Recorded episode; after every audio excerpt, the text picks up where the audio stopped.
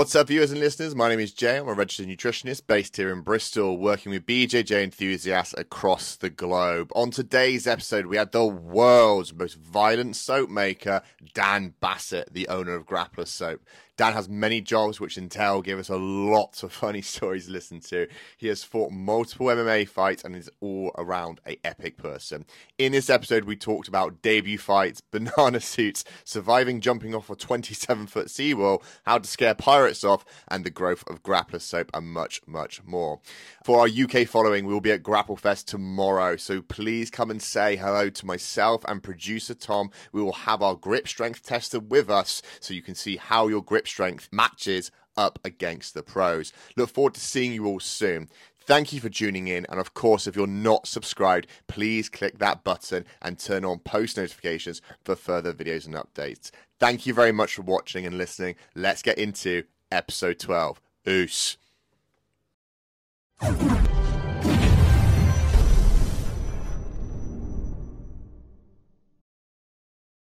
Hey guys, my name is Jay. I'm the host of the BJJ Nutrition Podcast. We run the BJJ Nutrition Consultancy, making sure all of our Jiu Jitsu athletes are performing to their best standard, eating with the right food, and knowing what to do, but also making sure they're not doing anything silly with their weight cuts. We are on episode 12 today, and we have the great Mr. Mr. Bassett. There we go. There we go. Dan Bassett. Um, We'll be honest, guys. This is take two. We did. Uh, we did try to record it, and I had to give Dan the lovely voice up. Hey mate, um, you know that two-hour episode that we did? Didn't record any of it. The one, the one that I left London 10 hours later than I needed to to get home for. So that cost me 16 hours Yes, of my holiday time. We did save you from boozing too much, though. It was all good, mate. Yeah, you're forgiven. Uh, You're forgiven. nutrition. I was trying to think more long term for you. Yeah. Yeah. trying to think about your health, Yeah. all that type of stuff. Yeah, it was um, good. But no, thanks. Obviously coming back, mate. Obviously Pleasure, spending a mate. bit more time. Um, it's been. Gonna oh, pause you right there. We pause- didn't just cost you your time. What else did we cost you? Fuck yeah. Um, Greta, I don't know who is Greta fucking Thunberg, the mayor of Bristol, because that little fucker, uh, £130 clean air fine. Um, because I followed my sat nav, even though I knew that you, you said where you lived, it was quite an easily landmarkable place. Followed Bristol the sat nav. I thought, why am I coming through here? It's all 20 mile an hour zones. I didn't get any speeding fines, so I thought it was quite good. Um, going past Trojans at, at, at like, I don't know, obviously the limit, but Yeah. it's like 20 miles an hour. It's like, oh, God. I got away with it. Yeah, that turned up in the post like this week. Oh, so it makes any difference. I think when we last saw Shane in Nottingham, um, someone wanted to see the speedy car go past, and all of a sudden it was like, "Oh, let's see how fast we can go in." he's like, "J thirty mile per hour time," and I was like, "Oh, Jesus Christ!" And for the last two months, I've been sat here waiting for that post to come through the Yeah. door, like that little brown letter of like, "Oh, important, please read." Like, Yeah. So what we'll probably do is set up a little GoFundMe link Yes. to uh, pay Yes. for Mr. Bassett's for fucking clean air every charge. bar of soap sold. Yeah, yeah, every bar of soap sold. 10p. Contributes to there, is, the cause. there is no for the next for the next week. There is no clean water going to kids in Africa. So it's, go, it's going to the mayor of Bristol. Don't go back Uh, to. no, we'll carry on doing that. I'm only joking. Oh god, but mate, yeah, thanks obviously for coming back. It's been great to see. If if anything, from an outsider's point of view, things have just been booming for you. Yeah, which yeah. Is really, really cool. crazy. Which is good. But I've obviously we've done this once before, but we'll go go back over some old territory and stuff. Do you want to give a little bit of background about yourself, what Yeah, you yeah. did previously, work wise, or again, obviously uh, Yeah. jiu-jitsu wise, that MMA type of thing? So, um, funnily enough, uh, for my friends who they're all kind of used to it now, in fairness, and, and they're they're on board with it. But for them at first, for people to know me as a soap maker was hilarious for them, um, as it was before that when.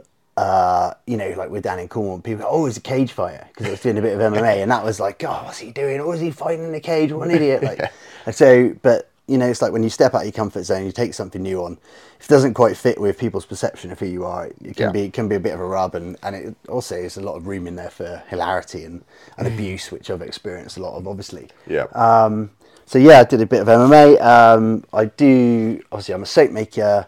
Um, I actually do a bit of art as well. Um, I have got a clothing brand and men's skincare brand that I've just started called Cult Brand UK. Yes, yes, we saw Um, but we're not here to talk about that. I've also uh, got a security job up in London, which I work two weeks on, two weeks off. I'm not here to talk about that either. And I'm also an on-call firefighter, which we are not here to talk about.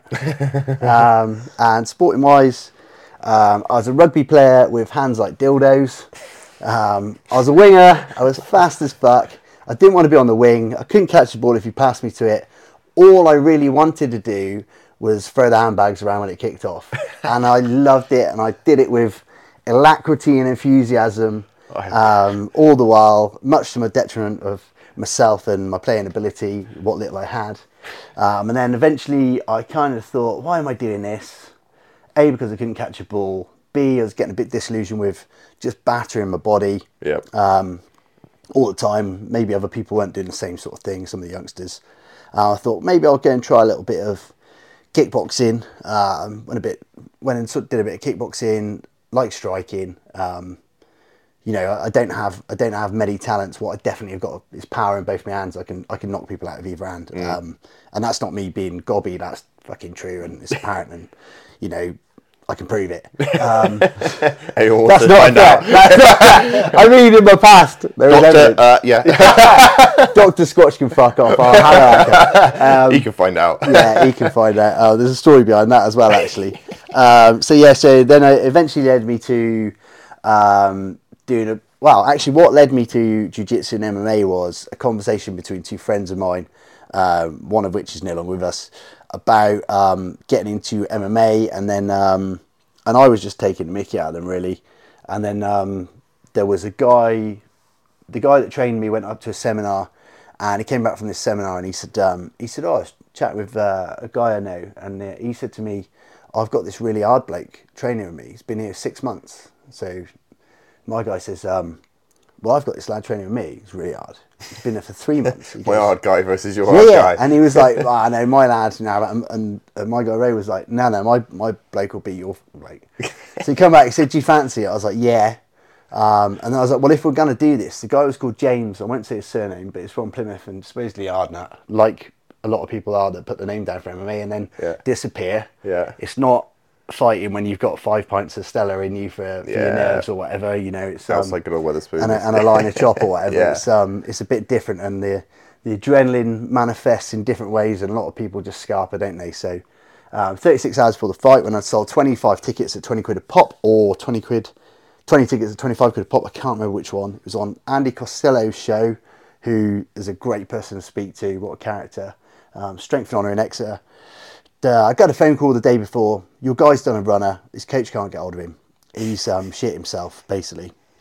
So not being, uh, you know, I don't know how old it was at the time, 27, 28. I thought it was an old old salt at the time, obviously. Um, I was like, well, you better get me a stand in because I felt like my head was going to explode if I didn't Yeah. didn't have a have a ruck. And um, he said, no one, will- no one, will- no one wants to fight at short notice. I said, well, go and ask. So he, he phoned me back and he said, look, he said the only guy that'll fight you at short notice has had eight professional fights and he's a really tough motherfucker. And I was like, oh yeah, and that was the other thing. I said, well, we'll fight professional because we, we may as well. and he was like, yeah, okay. Um, so the only guy that would fight pro at short notice, uh, a guy called Cy Phillips, um, from out this way somewhere, at Fightworks, I think he was at. He'd had eight pro fights, and he was a real tough motherfucker. That was the quote, and I went, "Well, brilliant, so am I." and Jesus Christ, um, we walked in. So I, I was like the stranger from St Ives, and, and the local crowd knew this guy as well. And he, he was top notch. Two of my mates are uh, really good, really good level judokas. Uh, one recognised him, one recognised his coach from British Judo Setup. Yeah. They were like, oh fuck. so so he comes in, they're like his background is, and it was like Roman Greco wrestling, judo, jiu-jitsu, uh, boxing, Thai boxing, something like that, right? And Yeah. then they go in the blue corner. I was like, oh, I'm buzzing because I'm in the blue corner. I'm from St Ives and we're the Blues, right? Yeah. I'm like, yes. They go, it's his debut, and everyone's like, boo! We're in this nightclub, and the pissed up people in Exeter, right? And they go, uh, yeah, he's from St Ives, so boo! He's got a background in, and the, and the guy asked me beforehand, and then he was like, no, I can't put that, and I was like, put it, and then uh, they like Andy was like, yeah, no, just put it. So he goes, he's got a background in rugby, and it, we just went quiet, right? And then everybody goes, yeah! anyway, like like a like a mug with three months of um, MMA training who, who was just up for a scrap. I just went at this guy. He obviously thought I'd just put him on the deck, put me on deck, got me in um, uh, Juju and I, I was so pissed on adrenaline that uh, I and I oh and I told my corner, listen, if it looks like I'm in trouble, don't throw the towel in because I'm not having that. They took me really, really literally on that, right? Got me in the studio, you could tell me, and I'm so pissed and adrenaline, I'm just telling him to break my arm, literally. and everybody's like, no, you rolled out of it. I did, I did roll out of it in the end, but he didn't want to break my arm. He could have just broke it, I'm sure. Um, my arm was knackered for about 18 months in Venice, um, so maybe he did have a go. Um, but he rolled, I rolled and then he just transitioned into a salivary, and he just punched me in the face, and all I could do was like do this cycle of laugh, growl, and, and egg him on. Growl. And so I was going ah harder, harder, and he go bang, I go ah, like, and, and that was it. And uh, I don't know what type of growl, like growl, like call me daddy, like. "Ugh." Oh, it wasn't. It wasn't like kinky fun. It was just me getting a pasting. But um, yeah, that was like the. That was the third or second hand I broke on my face at the, that point. I've done four on my face and one on my ribs. Um, uh, but yeah, so that was That that was was, fight number MMA. Yeah, Yeah. that was fight one MMA. Guessing Um, you won? He won. Yes. yeah. Um, his next four fights were on M1 in Japan. Oh, wow. Do you know what I mean? At least you got that on. Or which I, I only found out like last year. Uh, I saw Andy Costello on the podcast, and uh, I thought, no way, that takes me down memory lane. And I looked Yeah. at this guy, and I was like, ah, Jesus, what a muppet I was. I didn't know. I didn't know though. I didn't. And, and in fairness to me as well, it wasn't like I was like, I'm going to go in and fight this guy because I think I can have him. I was meant to be fighting this other numpty Yeah. from Plymouth who thought he was hard. Um, and and also as well another another like little sort of um, uh, late late to the party caveat with that is like it wasn't like oh I'm hard and I was I'm in a pub trying to push push people around and throw my Yeah. weight around. I was like, I, do you know what? I think I'm I think I'm quite tough and I'm up for a fight. And all I Mm. want to do when I'm playing rugby is fight. So why don't I just go and fight someone who's who's hard and Yeah. see where I am with it? Test and that- yourself, yeah. And that's and that's what I think that's what I think MMA is really good for. So that was my foray into it. Then I did a boxing fight on very late notice. I'd been on the piss for I'd been on the piss for twelve days. I'd had one day off. I had a text saying, "Can you fight on Friday night?" It was Thursday night. I was just with my now wife, my new missus at the time, very new. Said to her about it. She said, "Oh my god, don't do that." I said, "I'll let you know in the morning." Wake up in the morning. I was like, "I'm gonna do it." turned up in this fight, um, and uh, basically I told them as well, like, look, I've not been, I haven't trained for like four months. I haven't sparred for, I haven't, I haven't trained for three months. Yeah. I haven't sparred for four months, um, and uh, I've just been on a piss for twelve days. I was like, they told the, the guy was fighting all this. He kept coming into my changing room trying to psych me out. Well, like by this point, I didn't I didn't know an awful lot about who I was and, and where I was like mentally. Yeah. But I, I knew enough to know that I don't need to psych myself up for a fight. I need to calm myself down for a fight. And um, so I'm just literally lying on a Thai pad, listening to Elton John, Rocket Man on repeat. And this guy keeps coming in, like eyeballing us. And, and the guys that um, happened to meet out in Thailand, another story we won't go to, um, not dodgy one, just long. Um, they were getting really irate with this guy coming in, coming in, coming in. Anyway, so um, mate of mine came in and said, mate, he goes, um, who's cornering you? I said, oh, fuck, I haven't got a corner. And he goes, uh, he goes, well, have you got a bottle of water? I was like, no. And he goes, oh, they're in there telling him that you haven't trained for four months and that you've been on the piss for 12 days. I was like, that's true. Um, and that you're just going to wear yourself out in the first round and in the first minute of the first round. And all he's got to do is survive that. And I went, right, okay. He gets, what are we going to do about the water? I said, and I, like, honestly, it might not have been as like, as like concise and panache as this, but you know, this is like the 20 year later version, whatever it is. Um, I was like, fuck it. Let's play into it. Let's just go for it. And we'll try and knock him out in a minute. So, love it. go in I love it. go in and uh, yeah, in I think it was it was a minute twenty one or a minute. It's either a minute twenty one or a minute. No, it was a minute eighteen, and there were two standing eight counts in that, and it, and he was out for about five minutes. Like honestly, I thought I killed him. Oh, wow. And the referee was like that, so I thought I broke his jaw, and his legs were like twitching like that, and I was like ah, for like for, for minutes, and I was like, Shit. "Ah, I've killed this guy. But it was honestly, it was, it was such a for me, like looking back at it, it's, it's embarrassing because I was so like again on on the adrenaline. Mm. But I kind of I lean into that as well. I don't try and get away from that because I'm just doing it to get it out of my system. Yeah. So why would I like go in there and try and be like a professional athlete that's not, you know, trying to perform as as well as they can? I'm trying to exercise like Yeah. the side of me that wants to go and have a scrap. You know. It's funny you say about the whole rugby situation. Like previously, it's like got this image of like I don't know the ruckus being on that side of the pitch, you on the opposite end of the wing, and just like I don't know, it's like a WWE sort of like chair, and here he comes into And the ring. Mate, and I was- brought the cha- table or whatever. Ten, ten stone, dripping wet, full of fuck. Yeah, yeah, Oh, yeah. mate, um, yeah. But mate, that's it's wicked in terms of that and just getting it out there. And I think again, I think with again, I know you didn't want to talk about the other brand that obviously you're starting and stuff like that, but trying to obviously trying to get. Mm, I would say probably mental health in the right place in terms of Yeah, how yeah. to execute it in the right ways and, And, uh, stuff like that. Yeah, and and like with that as well, like I've got, I'm I'm quite a skeptical person naturally, but I'm also I'm also like weirdly quite optimistic. I don't. My missus says I'm quite complicated. I think I think I'm quite straightforward. Um, everybody's always talking about mental health, but like some of the, sometimes the way it comes across, I'm like ah, like and rather than sort of talking about hey look, let's all talk about feelings or that sort of stuff, I would rather just if I can if I can like put things if I can promote things and promulgate what I think is a path for for men. Um, what would be a path for me? It's Yeah. like you know, like they had saying, like be the father of the boy you you were. Yeah. Um, so if I could go like, right, what would help me? What would I want to see? Like, and- then like, there's people that I'm now talking to, like, uh, that, that are just so inspiring, and now they're in my network, you know, and I'm like, why wouldn't I try and get this person in front of as many people as I can, yeah. and just, you know, and, and all, all the while as well, if I can cover my costs with that um, by, you know, selling the clothing, expand my sp- skincare range because I don't want to water down grapplers soap, I don't want to make it for about non-grapplers. It, it, it is for non-grapplers as well, obviously, but I don't- like the brand is the brand, and I'm, I'm not going to piss on that or piss Yeah. into it. So um, so yeah, so that's that's going to go, and it's going to be you've got to push these things uphill for a for a year Definitely. or two. Um, but then it will snowball. Grappler soap snowballing already. Don't get me wrong. Yeah, um, can't, can't deny that. And I think what you're saying there is something which I know we've ta- talked about off air before. Is that again one of my own personal mottos, obviously for this or mantras? I appreciate mantras technically not supposed to say it, but Yeah, yeah. is I'll clap for everyone else until it's my turn, and it's the idea that I just want to elevate everyone else around me because it's only going to come back. Mate, and like I said, I think from the way that you promote obviously the brand, and we've chatted about this loads of times, obviously, and about how we look at stuff. It's like Yeah. I'm not here for money bags in the slightest bit. Like all the merch that we've got, obviously, for that's good our- because I'm here for that. um, don't get me wrong, there's a bit of there's element to it all, but like there's ele- there's parts to it, right? Which like all of our merch that we've got with like the BJJ Nutrition logo, all that type of stuff, right? We can get uh, a couple of pennies off here and there. I'm like, I'm not gonna make anything off that. I'm Just gonna give it to charity. I'm like, I don't care. Like I can put that into something else. And obviously, likewise, you mentioned you obviously got this with the soap and stuff, which Yeah, is really really cool.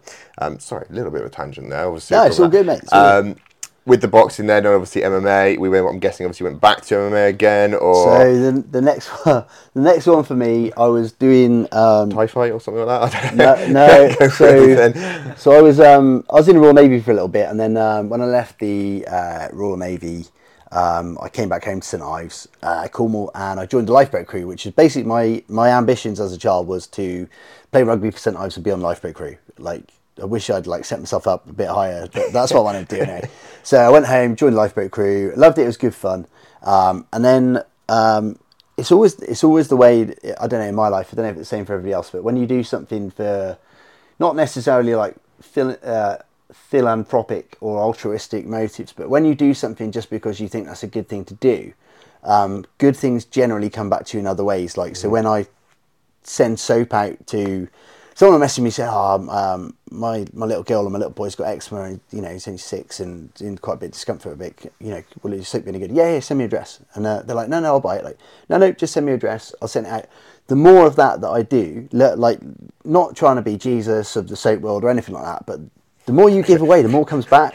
And it's the next the Jesus. Jesus, yeah. I, of my fucking beard. I left my beard in the I car. told yeah. you about No Ye Jesus. Yeah, yeah, Oh, yeah, yeah. He's hilarious. We Yeah, no Jesus. Yeah, No Jesus. yeah, yeah, yeah. yeah, no, you know, he's good. He's class as well, isn't he? Yeah. But um, yeah. So uh, yeah. So I came back, joined the lifeboat crew.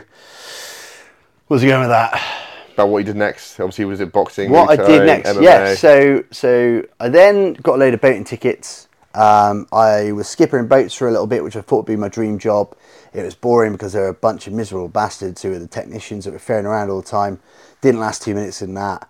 Um, my now wife um, uh, knew knew that I was thinking about going into um, doing my close protection quals. Um, she said she knew I couldn't afford it as well, so she came home one day and she said, um, "I've put a thousand pound in your bank. Go and do that course you're looking at because you're miserable, and I know you're not a bloke that's normally miserable." Um, so I was like, "Fucking hell! Like, who, who is this chick?" Um, She's a keeper. yeah, so yeah, she was a keeper, yeah, definitely. Um, so I went and did it. Um, I'd got a mate of mine interested. He went and did the course. He's now worth millions and millions of pounds. Like, it's, it's awesome. Um, like this is like what, let's just say like 15 years ago. So I think it's a little bit more. 15 years ago, roughly. We're living in a shared house. Um, you know, don't it's not hovel or anything like that, but we're just we're just boys. Like we're Yeah. like um, ju- just boys being boys um, in this shared house. You know, we had bugger all furniture, and it wasn't bad. We had a TV and stuff, but like we were just using it as a place to sleep and like Yeah. go on the piss. Um, and then we both did this uh, course. We're doing like we're doing security like on, on the doors, and we're doing security at like the university, and I, I have to deal with these little fucking assholes that think they're gonna do a three year course at um, Falmouth University and then st- step into it. Literally, one told me one day, she goes, "Is it you think you're good, do you? Because you're on minimum wage walking around here." I was like, "You think you're good? So what are you gonna do when you leave here?" She goes, "I'm gonna be a magazine editor." And I was like, "Are you fuck?" she, she's like, "I'm reporting you." Like, I don't fucking care. I didn't care. Um, but yeah, so it was 18 months of literally cold calling people um, and sending out emails, and because I had no, absolutely no contact in in um, close protection.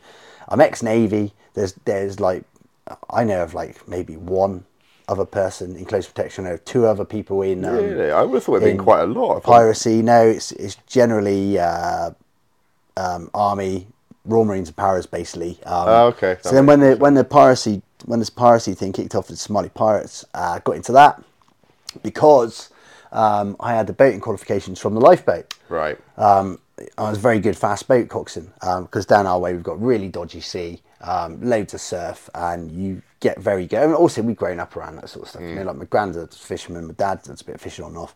Um, grown up in boats, so a good waterman. You know, surf a bit. Um, so yeah, can you drive a gunboat? Yeah, I could do that. Like little did I know these gunboat jobs were absolutely stinking. It's like 45, 50 degrees in the Red Sea. They're flat bottomed. Then the Red Sea's like fucking that and like there's no like the oh, it was dodgy anyway got in on that got out of that and then um, about a couple of years of freelance got in with a really good firm because I built a reputation in that. And um, yeah so I was doing the whole um, the whole uh, Somali pirate thing for a little bit for well I say three years when it was really good. Um, then we had um, oh mate Christmas Christmas Day 2010 I gave my missus a quick call off the sat phone um, I thought better ring her now because we literally had literally had um, Somali pirates kept coming in in the skiffs, and we were meant to have these uh, uh, like Benellis or something like that, uh, longs turn up weapons. Yep. Um, and they didn't turn up anyway. Mate, come down to my cabin, knocked on my cabin. He went, mate, the fucking the, the fucking weapons haven't turned up. I went right. Tell him we're not going anyway. He goes, mate, we pushed off an hour ago. we, had, we had no freeboard, so it's like a meter from the sea up to the deck, right? We were doing eight knots, and it's like there's all the things we know is like that makes you super vulnerable. We're like, oh no. So Christmas Day 2010, we're off Djibouti, and these pirates are coming in for two hours, literally bluffing them with a wooden AK-47. that They found a stencil online, Yeah. got the chippy to make it out of um, MDF, painted it black, and we're going ah, pointing at us, and they're- fucking off. We're like mayday, mayday, mayday, like get to this Dutch warship, and, and then a Yank um, turned up as well, and we were like, yeah, we're saved. so I ring my missus up off the sat phone very quickly because I thought I might be going for a, for a very long stay in Somalia in a minute. I'm like, you're right, darling, sorry, I haven't really got long. She's like, you okay? I was like, yeah, yeah, really good. I, anyway, I've got to go. Um, I'll speak to you later. All right, okay, all right. what colour do you think an AK-47 looks Yeah. like? Like trying to Yeah. scribble it in. And Paint, say, when he got Brian, is that good? Yeah, Would you believe it? Yeah. Okay. Yeah, that's fine. yeah, that'll do. Anything will do. Um, but yeah, so that was that was as I was um, getting into uh, that that sort of um, industry. I was having to do jobs that I would advise anybody not to do, like doing Somali piracy, um, counter piracy, or sorry, anti piracy, whatever you want to call it. Um, counter piracy would have been right.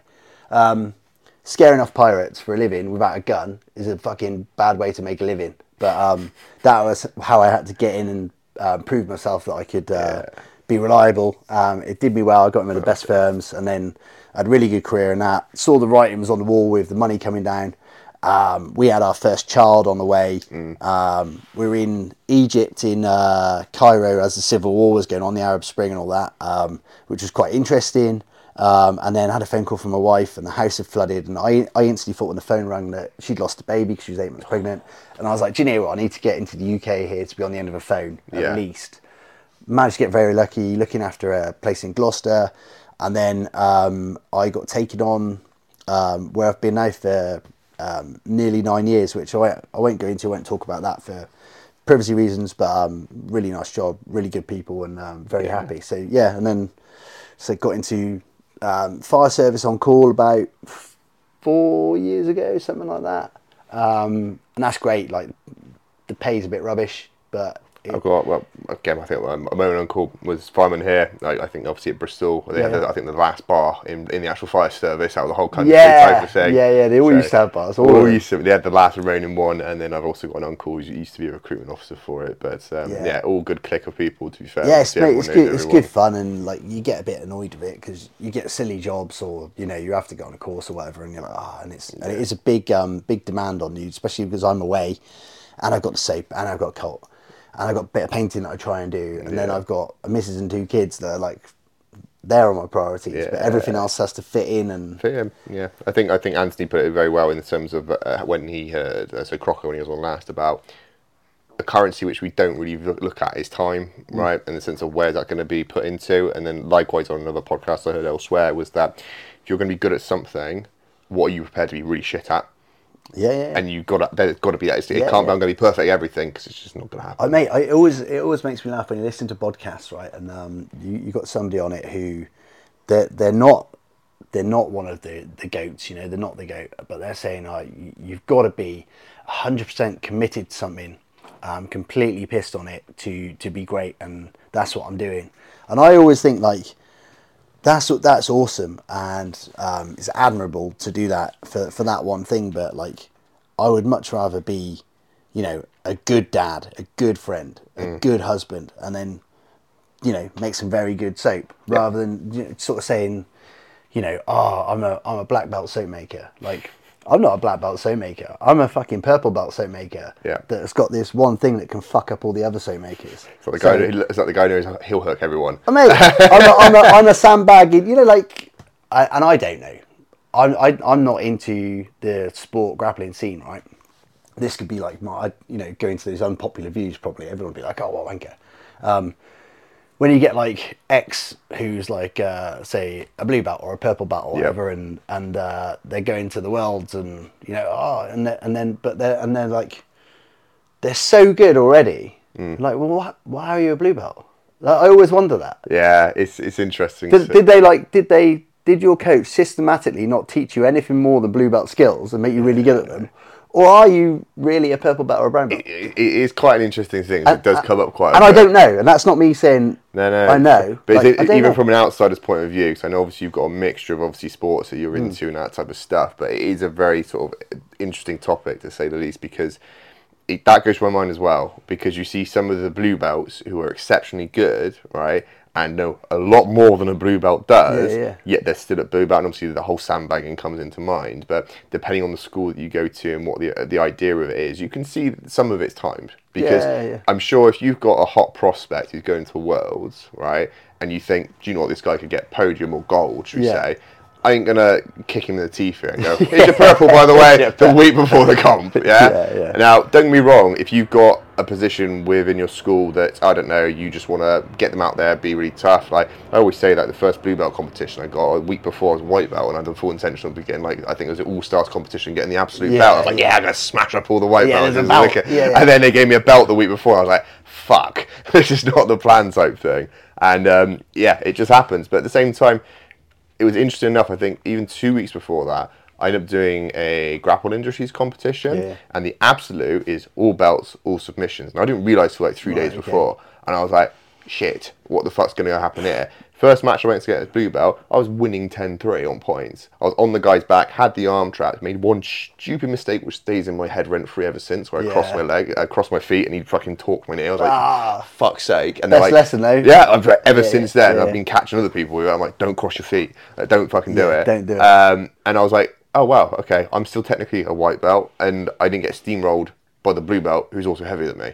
And I was like, okay, that's interesting. And it it comes to the point now, like, it, does there need to be a belt system? But- do you know what I mean? Like, Yeah, but all the all the belts, and uh, like I said, I'm I'm no authority on on anything, you know. Um, so people might shoot me down for saying this, but all the belts are is for me is a way of your coach recognizing your hard work and your commitment and, and your and your skill level as he sees it. And it might be, you know, it's like that ikigai thing that I that I love, you know, the overlapping sort of Venn diagrams. Um, it might be that you know some people are more committed than they are talented than they are skillful, and some people might be really skillful and not that talented. You know, like I, I don't know, like it's just a, a way of saying, oh, you know, you've been turning out, you've been putting in hard work, and you're about here. Yeah. And it, you know, I, I, I was, I started grappling in in what, 2008, 2009, on like on and off, and mostly more off than on. But um, then I started going a bit more committed, you know, a few years back, sort of four or five years back, probably. Um, and uh, I thought, oh, do you know, I'll start turning up here and. I was a white belt with no stripes. Yeah. And I'd turn up and do a bit of gi just because the lesson was on, you know, before or after no gi. Mm. Um, and people go, oh, sandbagger. I'm like, sandbagger? Like, I'm embarrassed. Yeah. I'm, I'm, I'm humbled every time someone puts a photo of me with a white belt on. Yeah. Because they go, oh, I thought you've been doing it years. Why are you a white belt? Why haven't you got any stripes? I'm like, hey, look, if you like, if you want to give me a purple belt, I'll take it, right? Yeah. And I'll fight anybody that says I'm not, I can't have it. Yeah. But I haven't like, I'm not, I don't want a white belt. Give me whatever belt you want. Yeah. Um, so yeah, it's an odd one with the belts. Um, yeah, it's, it's it's it's a nice you know everybody loves it when coach gets his tape out and everybody's gutted when you don't get a little. I think you showed me a reel earlier. I think it was. It was like what people think happens at jiu-jitsu competition is this brown belt of the world, and the coach chucks him the black belt. Yeah, and yeah. it's like what happens in my club. He's like walking out with a blue belt, and the coach chucks a white belt at him. Just to say- and I was just like, that would be class. Imagine if there was demotions. Yeah. that would be a wicked Oh role. God. That would be interesting. Yeah, Um, yeah. So obviously lots of different experiences and lots of different backgrounds if you don't mind me saying mm. obviously with everything that you've done. And we pick up information from other people around us and obviously being bjj nutrition and stuff like that obviously you want to talk a little about your diet and that type of thing. Yeah. Has it changed differently i know obviously we've talked about what you're currently doing now what you're trying to do did it ever differ from that is now type Yes. of thing yeah so what, what have you tried or what hasn't what's worked what's not worked for you etc So the, the different phases of of uh, Daniel Bassett was growing up like every other kid does, eating all the stuff every other kid does. Yep. Then hearing that oh, if you want to get massive, you just need to be eating all the time. So I was just eating everything. Someone told me you need to eat a lot of carbs. So yeah, like so I was just smashing in calories, and it really wasn't terrible advice because I I've got a very fast metabolism. My dad was exactly the same. I didn't, you know, I wasn't five foot until I was about sixteen, um, and then I just grew taller, and I was really skinny. Joined the navy at like under 10 stone, left just over 12 stone. Thought I was fucking hench as fuck as well. Um, so just smashing calories, then did like the mutant mass phase and all that. everyone Just- goes through oh a moment of that don't they Stinking, stinking. um, but also like I, I kind of I've got a bit of uh, bit of nostalgia for those days. Um, then I my guts were always terrible because eating so many calories. probably the mutant mass, massive probably wouldn't help Yeah. to be fair yeah, um, but even before that, my guts are terrible. Then I, someone said, "Oh, you're probably not getting enough fibre," so I started fibre. Then I took milk out of my diet because I used to drink like a pint of milk a day. Um, dropped milk out of my diet, and um, my guts just got loads better. Um, then really, the only sort of change I made was just 'cause I was like, "Oh, do you know, what? I could be a bit leaner here," because I was getting a bit older. I was like, "Am I, am I going to get fat?" Like, no, I'm not going to do that. But could I be a bit leaner? Like, yeah, I'll just start tinkering my diet a little bit more. Um, just getting a bit cleaner, knocking, you know, a few of the buns out and a few of the chocolate bars out a day, um, getting a bit cleaner with that. Then I started trying to eat loads of veg because I thought it thought it made me feel good. Then um, a few years back, you know, I'd been reading and hearing loads about the carnivore diet. I thought, well, uh, and I'm not, I don't go uh, like, orthodox with anything. You know, I'm not, I'm just not that guy. Um, even when I'm in love with something, I, I'm, I don't go like it's just not all I want to do. I was like, do you know what? I'm going to eat mostly meat, um, and see how I get on. So I took all the veg out, just ate more meat. Um, my guts got so much better. Like m- I feel feel better. Don't get me wrong. It was it was meat and chocolate bars. Um, I've since swapped the chocolate bars for protein bars. Um, when I'm home, it goes a little bit out the window. Um, probably one of my meals a day is with the missus and the kids. Yeah. And so, you know, I'll generally eat what they're having Yeah. or I might tailor it for myself. But my, my wife does the cooking uh, most of the time. Um, so, yeah, I'll just go along with that. And I, also, it's nice to have a family meal, you know, and not be like, oh, darling, I can't have that. I need to eat lean meat. You Yeah. know, like, Do you so- know on that point, I was going to say, it's one of the big predecessors that, like, or precursors, I say, with clients, right, is the fact that I don't want them to be following them. Don't get me wrong, there's some exceptions to this rule, like week before fight camp Yeah, or yeah. a week, week of fight camp, that type of thing, or fight night. There'll be some exceptions to that, and you like to think most people would, right?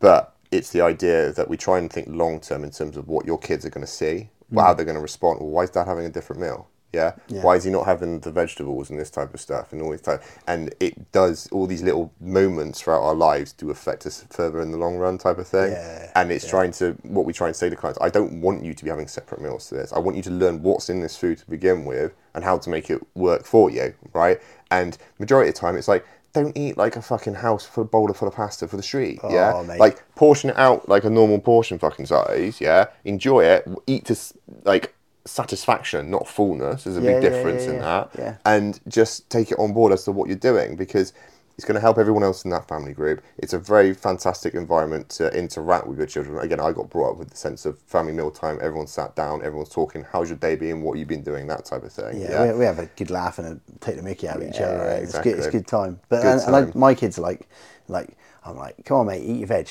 So they of them will get like, oh, I, why don't I? Why do I have to eat it? She hasn't eaten. I was. She's not having the afters. What? I'm like, eat your veg and you get some afters. Oh, why do we have to eat our veg and you don't have to? You don't have to uh, eat any veg to get your afters. Yeah. because I paid for it. like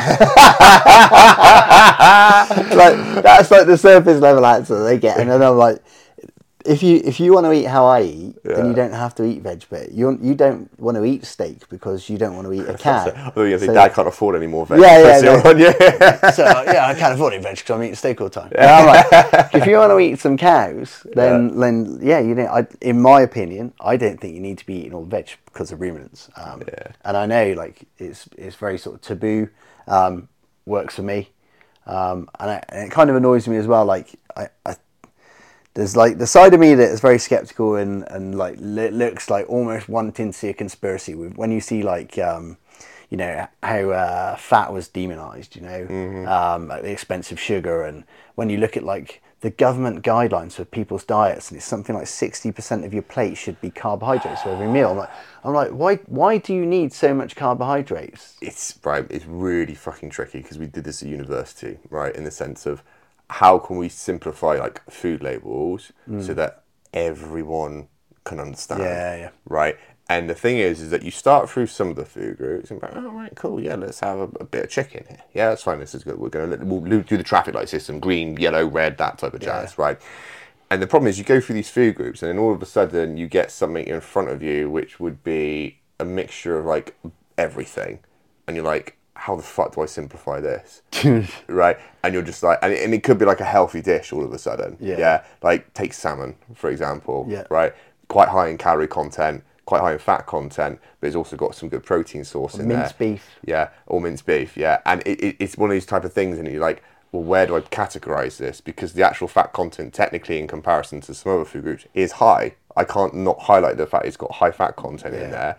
But does that need to be demonized? Not necessarily. But then, how do I explain this to average Joe on the street who doesn't just- even like? It, it, I like I'm I am not like you know I did like level three in like nutrition whatever weight loss whatever like Yep. no, nothing compared to like your your level of expertise in this but people will say to me oh, oh how do I how do I lose a bit of weight like I can't tell you what to do what I do is I just eat a little bit less carbohydrates right look at look at your calories because essentially I know it's not easy but it is simple like ca- Yeah. if you're in a surplus you're going to gain weight if you're in a deficit you're going to lose Yeah. weight and, and and people go oh it's not as easy as that no it's not as easy as that but it's as simple as that Yes. and whatever way you get to that find out where your calorie where, where your magic number is with your calories Yeah. like doesn't matter if it's intermittent fasting even if it's some bollocks like um, weight watchers where they turn calories into something like fucking Sins, yeah. right so people can never crack the code for themselves and are always reliant on this fucking system Oh, right? what a fucking shit. um, but that's there are good things with that as well. It's like it's like CrossFit. You know, people can poke about CrossFit, but the community aspect of CrossFit and Mm-hmm. the community aspect of um, a Slimming World or a Weight Watchers, where you're all accountable to your peer group and you turn up every week. And Yep. if you're having a bad day with, I really want to eat some mashed potatoes, you can text fucking Fat Trev and he'll say, Nah, don't don't eat don't eat the potatoes, mate. Fat Trev, will give me a shout Do you know what I mean? out. Yeah. Shout out Fat Trev. Um, I got that t-shirt. Shout out Fat Trev. Shout out Fat Trev. Grapplersoap.com. That's not my website.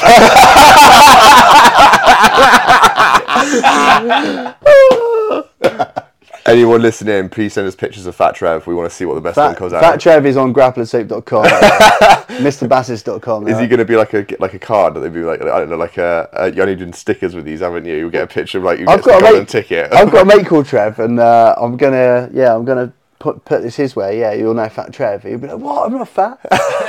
He's not over. you wear you open a pack of gold, uh, set with a golden ticket with Fat Trev's Yeah, face in there. Fat yeah, Trev. like, there we go. There we go. That's the next comp, innit? Yeah. The uh, golden ticket with Fat Trev in it. You're right there, but the thing is, is that if we if we go a little bit deeper into that sort of setup there, right? If we look at high fat content food groups in general, there's probably one group of food, should we say, which you can probably categorize as high fat content, which is going to be things like nuts, right, berries, Yeah, yeah. seeds. The rest of it is going to be more protein based, should we say? Outside of that, you're looking at butters, oils, Mm. things like this, which to the average Joe, unless you've got some keto warrior putting butter sticks of butter in their coffee type of thing for whatever reason. I'm going. You've taken that from zero calories to 300 calories in the space of 30 seconds here. What's the fucking point? Um, carbohydrates in terms of the food group is one of the easiest to reduce. Yeah. Because I give you a bowl of pasta. Uh, I don't know, a thousand calories. I can Just I have half that bowl. half that bowl, and you've got that done. And it's not as if you can't still function. You're still getting the energy volumes in there. It's a bit different with in terms of conversation in terms of sports performance, however. And like I said, I think we we'll we'll probably talk about that another day in terms of obviously of that and everything else. But it's one of the tricky things, and I have this argument quite a lot at the moment with people, is that when it comes to professional sports performance, you will rarely ever well see top end athletes eating going keto, doing intermittent Yeah. fasting, stuff like this, right? You don't see it at the Olympic level, right? Or, or vegan, like on Game Changers. Did you see that? this is really awkward. And then you saw what's Yeah. the uh, what's the doctor called? Layne Norton. Yes, Did you see? So I watched Game Changers just out of he interest, just right? completely tore it apart. I sat know. there like sat there trying not to switch it off. I'm like, fucking hell. And there's loads of it I picked up on. And then Layne Norton like puts a video up a week later, like game changers in exposed. And I was like, yes, There yes. we go. Oh my Do you know what the thing is with game changers, right? I try and keep myself open minded stuff, and I'm like, right, and it's the same thing I say to everyone. If there's a study that comes out tomorrow that says keto, literally, we've got it all wrong. It's absolutely fantastic. Everyone should be fucking doing it. I've got to change my tune, right? And let's say obviously the study is substantial, massive population of group that comes out. It's been I don't know, a ten year study on it. Let's say, Yeah. right? I've got to change my tune and listen to the research and look into it, and obviously put my two cents on there. Um, but the game changers are, like, are going to try and watch this, and it's the fact they instantly just exaggerate the whole Nate, Nate Oh, Diaz matey was the, the strongest man in the world. What was it? It was the Nate Diaz Conor thing, and Oh, they're like, mate. "Oh, Nate was able to knock out Conor Yeah, yeah. because Conor was eating steak." And all Right? these athletes. And, that, I'm like, that's the bollocks. and all Yeah, the athletes man, are, are fucking injured or, or now like back on a normal diet. But Yeah. it's, like, don't get me wrong, I've, you know, I, and I have to not just say this because my mate will be like, oh, you, you know, you were looking at that. I don't know, four or five years ago, I was exploring the idea of vegetarianism or veganism. Yeah. Right? Just because I was like, I don't really like the idea of killing animals for, for just for my belly. Right? And I was like, oh, man, am, I, am I being an asshole with this? And I was looking at it like, could I sort of satiate myself on it? Would I be able to perform like in any of the sports I do? You know, I'm not like a serious athlete. I was like, I don't think I could. And then when I looked at it, I was like, what, what level do you take this to, right? So if I say I'm not eating any more animals because um, I don't want animals to suffer, like I respect that when people say that. I don't respect it when they there's a massive billboard by the train station in Truro now saying that the climate crisis can be solved if everybody goes vegan. I'm like, fuck off, right? Fuck off. Um, it's good that they think they can do something and they're trying to get other people to help it. Now, obviously, I've I also am quite skeptical, and I think there's other ultra, other reasons behind that, right? Yeah. Um, but anyway, I have I have looked into it, and I was like, could I could I do this? Um, and when I thought about it, I was like, well, if I had a rat infestation in my house and I was vegan, would I kill the rats? Yeah, okay, right. So I, I would kill the rats. And I've asked someone this before and they went no. And I was like, what if the rats are then giving diseases to your children? You wouldn't protect your children. Oh, well, well, well, I don't know. Right, so at some point there's a, there's a reason to kill that animal. Well, you live in a house, right, and that house used to be in a field.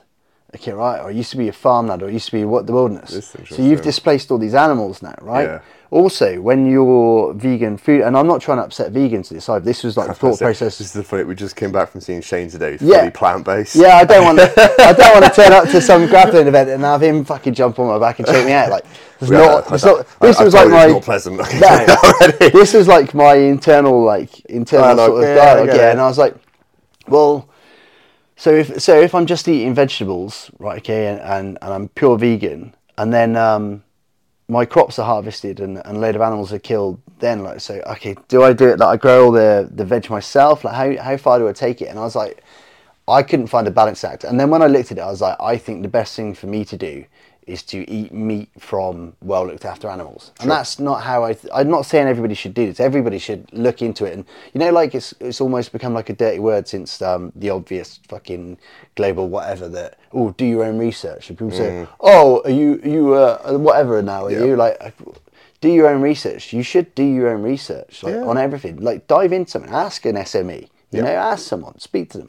Um, give a fuck about what you do, what you eat, you know, where you go, who you spending time with. Thank you. I, I love you saying that because it's the same thing I say with a lot of things, right? It's the case of, right, if you want to do something, you got to give a fuck about it. Yeah, yeah. yeah. Be that your fitness, be that your nutrition, be that, I don't know, your sleep quality, be that your relationships with other people. You- You've got to put effort into The, it. the gym you train at, like, I know loads of people just go to the one that the mate goes to or the one that's near the house, or they just walk in, they don't even know what, what whether it's a taekwondo gym or jiu-jitsu or whatever it is. you Yeah. know, like, and everybody's heard that story. But also, like, we've all been around enough um, gyms, people, fighters, coaches, um, to know that people have their own ethos and their own attitudes and their own ideas of what's acceptable, and and also like the fact that someone might be a higher belt doesn't mean that they're they're um, necessarily like a higher individual, you know, like a, a better person. Yeah, it shows that they've achieved something, and they've worked hard, and you know, and, and they've progressed, um, and they've sacrificed stuff, and they're determined. Don't get me wrong, like I'm not taking anything away from that, but it's like you look at people like you know, with like the sex scandals that have gone in ju- on in jiu-jitsu globally in the last couple of years, and you're like, there's clearly some absolute shitbags that some of some of the you know most revered jiu-jitsu guys in the world, and Yeah. and I, it- I, I it's said- very easy to look at someone and go, oh, he's this or that, and he must be a really good person, or she. So I will have a little thing on that. So I me and Jay were on driving, and um, I had a good point of just because you have a black belt does not make you a good person. a belt of and color. this is what a belt of color. yeah, Thank you. any any belt of color. Sorry, sorry, I agree. Um, because Dan Strauss said it, like you, you could be a black belt, but it doesn't make you a fucking good person. I- Like hundred percent. I don't know if I said this on the Dan Strauss one, but I think again it's a bit, a bit more of an extreme way of looking at this. And it got told me that rapists come in all shapes and sizes. Yeah. and I was just like, it's true. Like that. What's going on? And I was just like, in that case, and I think it's very transparent with it. I think another kind of spin off from that is that just because someone has put the graft into an element of something in their life, Yeah, yeah. right, doesn't mean that they're an expert of everything else that could be around No, them. no, no. And this is, again, in terms of you. Just, had just this- for the people watching this, Tom just showed us a little handwritten thing saying, "Talk more about soap, less about raping people." That may or may not be word for word. directed at Jay. Yeah. Sorry, we'll get on to it in a second. Um, what I was going to say was um, the instructors having to be then become a doctor, having to become HR, having to become uh, I don't know uh, a teacher, obviously of jiu-jitsu as well, a nutritionist, and everything else. And the Yeah. fact is, is that their knowledge is gained based on their own experiences, and Yeah. it's okay to not say just to be, it's okay to say do you know what this just isn't my expertise Yeah. right Yeah, yeah. and we need a bit more. This is to what Crocker obviously on the last one. A little bit more humility in the sport to simply say, look, Yeah, I 100%. don't know enough about it. And like, I'd imagine if it came to obviously with your soaps, for example, look at this spin off. oh, I love this. Look at this. seamless. Seamless. Oh, look at the soap. Look at the Oh. soap. Oh, and, uh, well, let's let's just say this quickly, right? We This is guy a segue absolutely to our sponsor. Exactly. the one's the Hey. sponsor, right? Okay. Um, but thanks, obviously, for doing that, mate. And obviously, we'll always be backing you. Um, I think, obviously, I came from the fact we're both very similar in terms of personalities and stuff and what our thoughts know and about even That's what you were just chatting about. yeah, you rapey. Can't get away with this. It's gonna be a new, new T-shirt, yeah. Fat Trev and Rapey, yeah. Is that rapey. Oh, yeah, and God. ano- another one like about your blood sugar. yeah. No, no, fucking hell. I still think a picture of your face with uh, nutritionist doesn't make weight.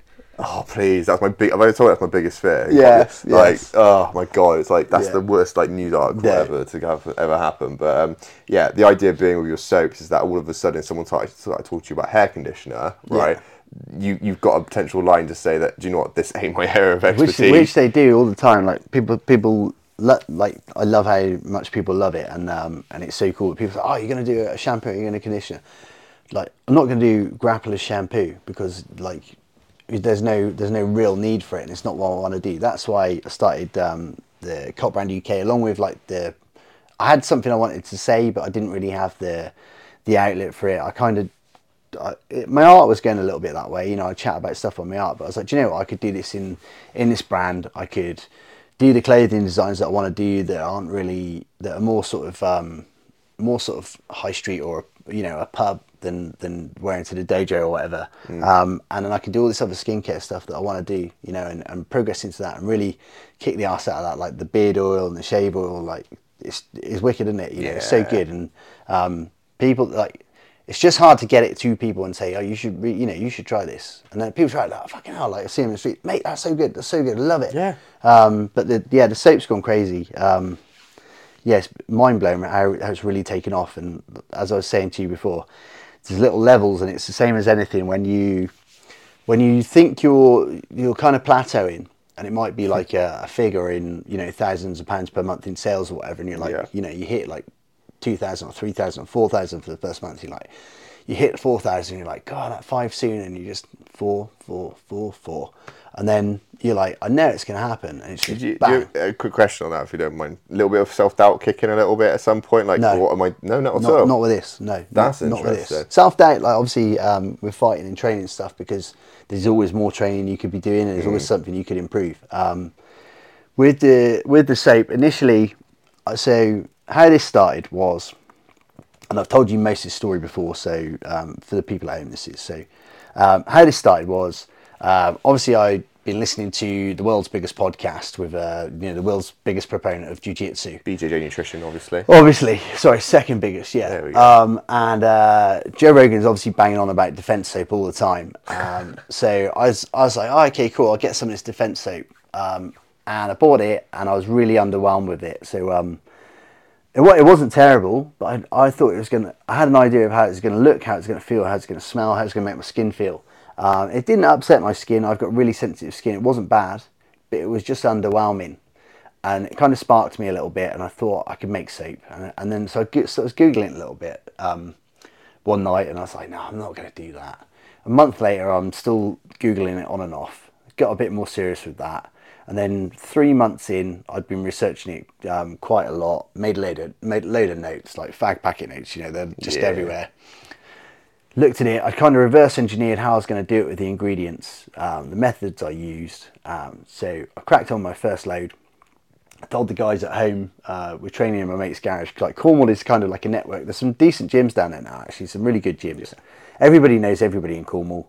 Like I said, if you come down to, to Cornwall for like a week or whatever, and you're like, oh, I'm staying in Newquay, I'm like, go here and speak to these guys. Or Oh, go there and speak it's to the chuffins, mate. I was telling you about the chuffins. Yeah, yeah, yeah, yeah. I no, where do I went Chuffins, down there. yeah. and they're Oh. Best thing ever. If you haven't tried one, go fucking have them. They're incredible. I'm like, yeah, I know, I know that bake, guy whose bakery that is. I was at his nephew's wedding on Saturday. Like that, so he goes, I tried this chuffing thing. I'm like, yeah. I'm like, right, you need to go to, you need to go to Philps's pasties in Hayle and get a pasty ah, in Yeah, you hated my choice though. You fucking no, yeah. What did you have? Breakfast, mate. It's Fucking it was breakfast breakfast. pasty. You took that, you took that good local tip I gave you for one of the best pasties in Cornwall, and you fucking spat it out on me.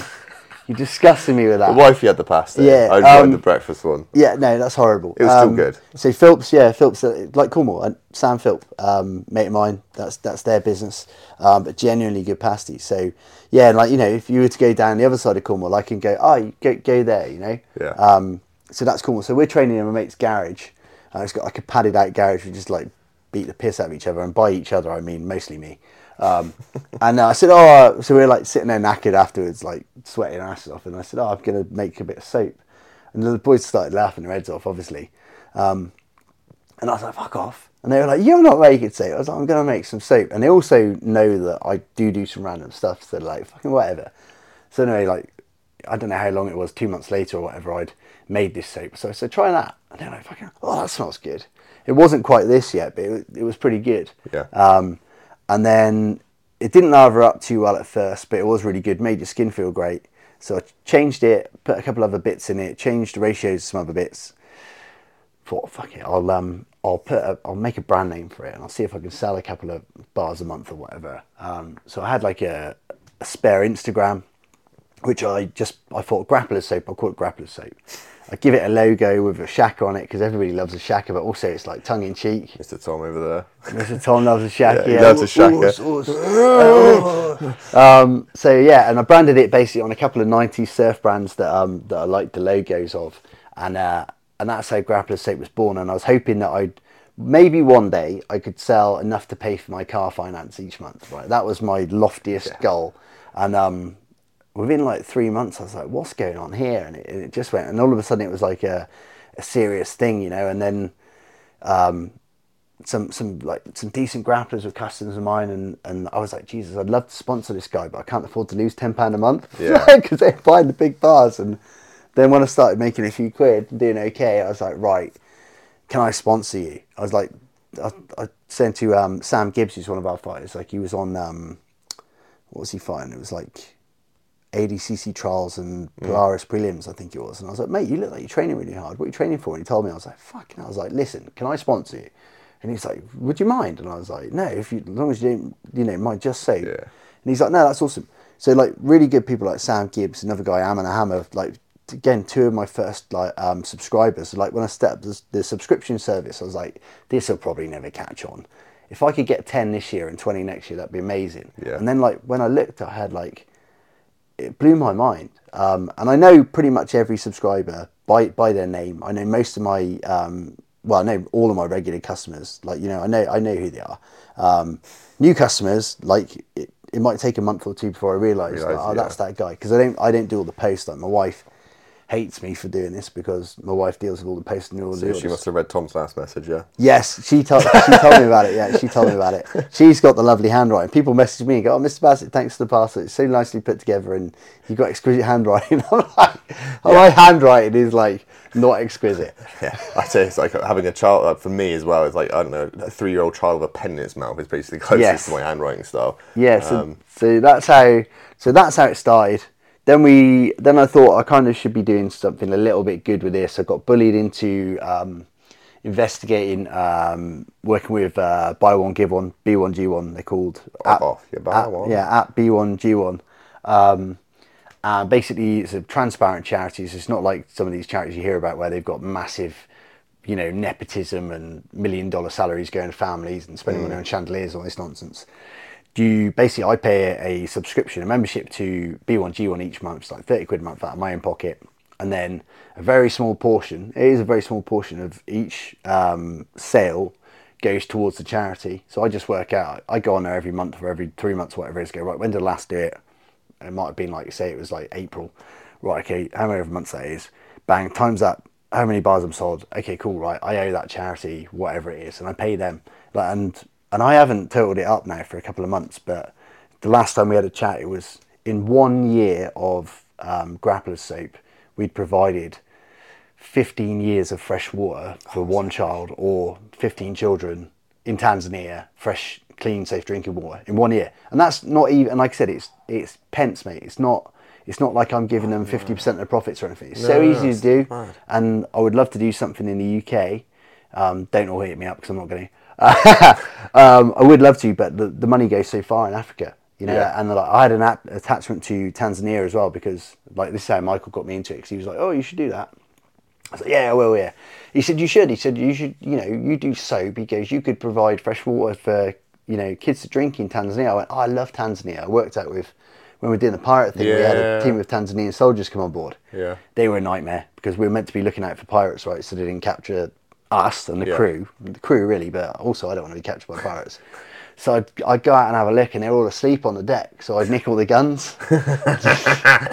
So you faced them with, a cart with uh, who was it? MDF ones. I I just take no, I just take them, just take them and um, hide them. And I go, "Oh, Lance, how you doing? Uh, where's your rifles?" And they go, "Ah!" so funny. They call me Mr. Foodie. One of them was called Shabani. He was such a such a dude, and uh, I used to sneak up on him on deck. He's a massive guy. He's built like a British house. I used to creep up on him like four o'clock in the morning deck, and he'd go, "Ah, Mr. Foodie," because he called me Mr. Foodie because I'd always break into the ship's galley and get like pork chops and stuff, and I. I'm like, "Shab- Shabani, do you want some of this? And he's like, ah, Mr. Foodie, you bring me food. You're good. You're, you're a good man. You're a good man. I go, yeah, smell that. You go, oh, I smell beautiful. What is it? I go, pork. You go, ah! Give me pork.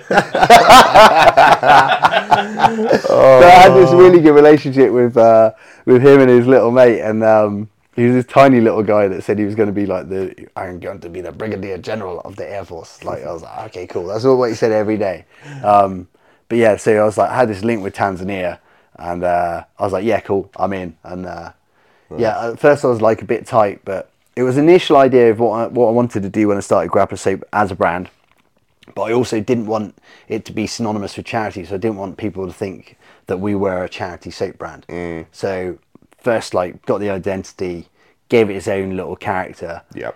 and then when it was its own thing with its own arms and legs, then I did the bit of good. And it's also like I, I constantly read, um, or read. I, I say read right, but um, I listen to stuff on audiobook I mate, same. because it goes into my brain. If I'm not having to do the skill of reading all the time, the information just goes in my brain so much better. We know you travel a lot, so for Yeah, me, yeah, when I did a lot of traveling previously, it's just easier just to bang it on. Yeah. like, great, that's all done type thing. So um, listen to branding books, and um, and what's amazing is most of the stuff that um, I've done with grappling soap is what these people, these like shit hot branding marketing people are already saying. And like I was listening to something the other day, and they're saying like, "Oh, don't," you know, it used to be like, "I'll "Oh, buy." This is a BMW. If you appreciate German engineering, buy a BMW. And people go, "Hi, do you know, I, I like a bit of German engineering." And then it was like, you know, Vorsprung durch Technik. You know, Yeah. oh, if you like refined German style and engineering, get an Audi, right? Oh, yeah, cool. That, now they're like, don't don't make your don't put your brand here and say this is what you should buy because of these reasons. Make your brand synonymous or you know um, along the same lines of someone. So they look at that and they go, not that oh I want one of those because I appreciate. It. They're like that's me. That's how I think. And that and that, and uh, and really with all that, all I did was this is how I think of grappling. This is how I think of the soap, and this is this is us having fun. And basically, it was just the first three months of it were just me. I didn't know what to post. It would be like a picture of a soap one day, and the next day it would be us like knackered with like black eyes in the gym, just like Yeah. another day on the mats. And, Mate, your um, page keeps me entertained constantly. I can't deny it. Yeah, Like, it's- seeing it's what funny, memes mate. are going to come up or anything like that. And I There think, is very little companies that have the advert game like you do, mate. Yeah. That has Some a of what? the Yeah. fucking advert games. If n- no one's seen it, go and have a look at Grappler Soap last fucking video. It is. I like the cut in the beginning. So this is fuck, and then you come into it. It's, it's literally the best fucking thing Yeah, I've I, ever I seen. I was like, I couldn't say the c word on it, so I cut it just as it. So you know, how I, I noticed. I was like, that's a Hi, I'm great Dan, and. I'm here to talk to you. Fucking cunt. so I just said it on the podcast. you good, yeah. you So good. good. Yeah, you can beep it out. Yeah, Yeah, it's fine. so Uh, we got no beeps. Fuck it. It's all. It's all It's raw. all, all raw. Yeah. Um, yeah, so obviously with that, with the, I was going to say with your branding and stuff, I feel like your, and I think we talked about it, your personality and obviously coming out. I know you're getting more on camera and stuff like Yeah. that. It's honestly like 10xing or something like a some But yeah, cheesy American thing. I was like, so reluctant to do it as well because Yeah. you just think you're being a narcissist whenever you like to put your camera into selfie mode to talk to it. You're like, what the fuck am I doing here? Like, It's like him with his jiu-jitsu hands. You're like, oh god, what Yeah, am I doing? like, I'm no, coming in. fuck Right. fuck you. Yeah, that, was, that was fucking He one needs to time. cut his little finger off, so Yeah. you just give me thumbs up to everybody. that was one time. You can't hold that shit against me. Oh mate, again, it's fine. I, Yeah. I, I will get Shane to uh, fucking golf lock. He already has, mate. Yeah, I, I know he did. No, get Shane to attack him, but take the attention off me for Yeah, like, yeah, yeah, yeah. yeah, for yeah. not being vegan or whatever. Fucking deserves Is that, uh. I feel like this is like this is like one of those vicious circles. Like, say, last time I come on here, the sound didn't record. I went away. You set down Strauss on me, So No, you said we back your corner. Like, Yeah. why didn't you not apply to it? yeah, so so Did you get a reply? I placated Dan. Yeah, I signed. There Yeah, lovely bloke. Yep, sent some soap. We're good with Dan. So yeah, yeah, I calmed that down, put that fire out, and now you've got Shane Yeah, fucking yeah. Gofflord on. Matt, it. Matt, Matt, Shane, Shane's all good. He knows you already. Like he was like, Oh, you, know, he you know, is he's aware of. Riley, I think it is. Yes, yeah, that's He was right. hilarious. He's- Like he's again, it's just hilarious everything with what he does. But Yeah. yeah, If people haven't seen the Intergrapple videos where every in between match Riley was purposely mopping the mat in front of the camera God. just to be a He's- knob. He's he's awesome. hilarious. So like I started watching. Um, so again, it kind of ties into soap. Like when we first started, we were we were this. It was just me doing that, and I was trying to like take the me out of it, so it looked like we were an actual brand, right? Yeah. And then we became this actual thing that oh, actually we make the best soap. Somehow managed to make the best soap that anybody could make, right? Um, so the, so it was its own thing. It's got its own brand. It's got its own identity, and it's growing really well. So it's going really well. And then like I was almost in a position then where I thought, well. I could sponsor. I could sponsor some uh, like a pro fighter now, and I'd be I'd follow Jimmy Wallhead like all my Yeah. life because my brother-in-law used to train with him, so I'd always followed his career, like and then seen the ups and downs, and you know more ups and downs, and then he came back to fight, and I was like, do you know what? I'm going to sponsor this guy's shorts. So I got in touch with Jimmy, and then I was like, but I don't know if I was sponsoring Riley before that or after him, but I used to watch the um, the Roughhouse Patreon, you know, Roughhouse Uncovered or whatever it's called, Roughhouse Uncensored, whatever it was. It was so good because you'd have little tips in there from Dan Hardy and Jimmy, like like that you're just getting, and you're like, that's so good, and it's so simple and so applicable. And I think that's the mark of a great coach that they can explain something to make it effective for even a bonehead like me. Yeah. But then you've got like people like Riley in there, just like do, doing their own thing. And so I was like, I was like, fuck it, I'll go like, and he's cool as fuck, and he's Yeah. a great grappler. Um, so like, yep, sponsor him. Yeah. it's, so it's interesting when you find these people that you just like click with, right? And obviously, I, I don't know if you saw on the way up here. Obviously, we've now officially started um, started working with Shane Curtis, Yeah, and so we're yeah, now yeah. sponsoring him, obviously for Brilliant. everything like that. And it's just again talking to these individuals and kind of saying, right, we're on the same wavelength here. I'm really happy with that. We can see where everything's going to go and everything. We just want to help. Again, I want to clap Yeah, for you, so that then eventually it's going to be everyone else's Mate, turn, and- type thing. And what's really cool about it as well is like um, it's it's almost like those cliches and so people you know you hear community a lot these days and it's like you know it'll be like oh the gay community or the the veterans community or whatever and it's almost community is almost like a word that's like oh god leave me alone but the jiu-jitsu community the aspect of jiu-jitsu where it like brings people together and everybody like helps each other out mm. so like I said when we were you know when we had like 300 followers or whatever and we're trying to be we're trying to be a brand or whatever and we try and get hold of people and they wouldn't see the messages or whatever, or they might be like, oh, I don't know. And I send some people soap and like some people are really cool, like Jimmy Wallhead and Dan Hardy. I sent them some soap before. I wasn't sponsoring or anything like. that. I sent them some soap, and um, they both like took some photos pretending to eat the soap, put it on their stories and stuff, and posted about. it. And I was like, holy fuck! Like that for me, that was like mind blowing. That's Yeah. and that's when I was like talking to Jimmy. I was like, oh, can I sponsor you? That'd be wicked. Um, little things like that that some people are so and and not a knock on people either. It's just just an observation. But some people are in a real scarcity mindset, and they think that their their fame or their little uh, not their little following, not to not to be like negative about it, but you know their following that they've got must be protected at all costs. And then you get other people that are like that just want to help everybody around them, and, and they and other. It's like the the the crab trying to climb out of the bucket. You know, all the other crab, crabs put you down. Yeah. And then you've got the other end of the spectrum is like the rising tide lifts all boats and you know, some people like I sent some soap out to um, a guy. I saw he had a staph infection. A guy called Dave Beaver who's got Twisted Church out in America. Um, it's really cool. Uh, been following him for ages. He saw he had a staph infection he couldn't get rid of, and he had like a list of like it was like a litany of injuries that he's had over the last couple of years. And I was like, Dave, mate, I'm going to send you some soap. Just give me an address. And he's like, Oh no, I'll buy some. No, no, don't worry about. it. I'm going to send you it to Yeah. get healed up. Sent one of my customers in America had a load of soap. Sent it over to him because it's going to be quicker at the time. Um, healed him up, and then like Dave then like announced like last week, oh, Grappler Soap is now sp- now a sponsor of us, and I was like, mate, look, I haven't. One of the things I'm not putting money into is sponsoring tournaments at the minute. That's not how I'm doing it. I'm Mm-hmm. sponsoring more amateurs because I can sponsor so many more amateurs for Yeah. a year that what it would cost me for one event. And he was like, no, no, I don't want any money. I just want to work with good people. And you're you're a good person with a, with a really good product, and and you're trying to do good. And I was like, mate, love that. And, and it's and the more that's, you know, the more it's like, now like we've got like a little little following, a cult following, um, as it is. Not a cult. Not a cult. Yeah, that's the other brand. But um, it's nice to be able to like promote other people and, and shout other people and share their stuff, you know, and exactly. and um, and that that's super cool for me, and because it's so it's so awesome just to see how people are doing that for us and did it for us, you know. Yeah, exactly. It's the same thing. Like, okay, I'd say obviously where I've built the previous nutrition consultancy up to a point, point, I was like, Yeah. right, with everything that I was seeing going on within the jiu-jitsu community, I was like, there's just too many little things that are slipping through the line right here. Like, I don't think kicked off. I had a bit of a rant about bodybuilding transferring to jiu-jitsu. I'm like, it's a completely different fucking sport. Like, keep Yeah, the yeah. fuck out, right? In terms of that, and I'm like. I just want to help people as much as possible Yeah. so they don't make mistakes. So the point we had, we had an inquiry, I think it was yesterday, of um, guy trying to put on weight, right? Competes in some competitions, everything like this. He's concerned about his next competition not weighing enough. I said, right, what are you doing? Chatting on message. I said, look, this is gonna be easier. We have a chat? He's like, oh, you're gonna charge me? I'm like, no, I'm just talking to you. I don't care. Yeah. Like, and had a quick chat with him on FaceTime. That was it. And absolutely fine. He's like, oh, makes complete sense, mate. Cheers. I said, look, go and do that, please. Yeah. Don't rely on me for this. Like, there's enough information out there. And of course, look, if you're struggling, then look, we can help. it's not a problem, right?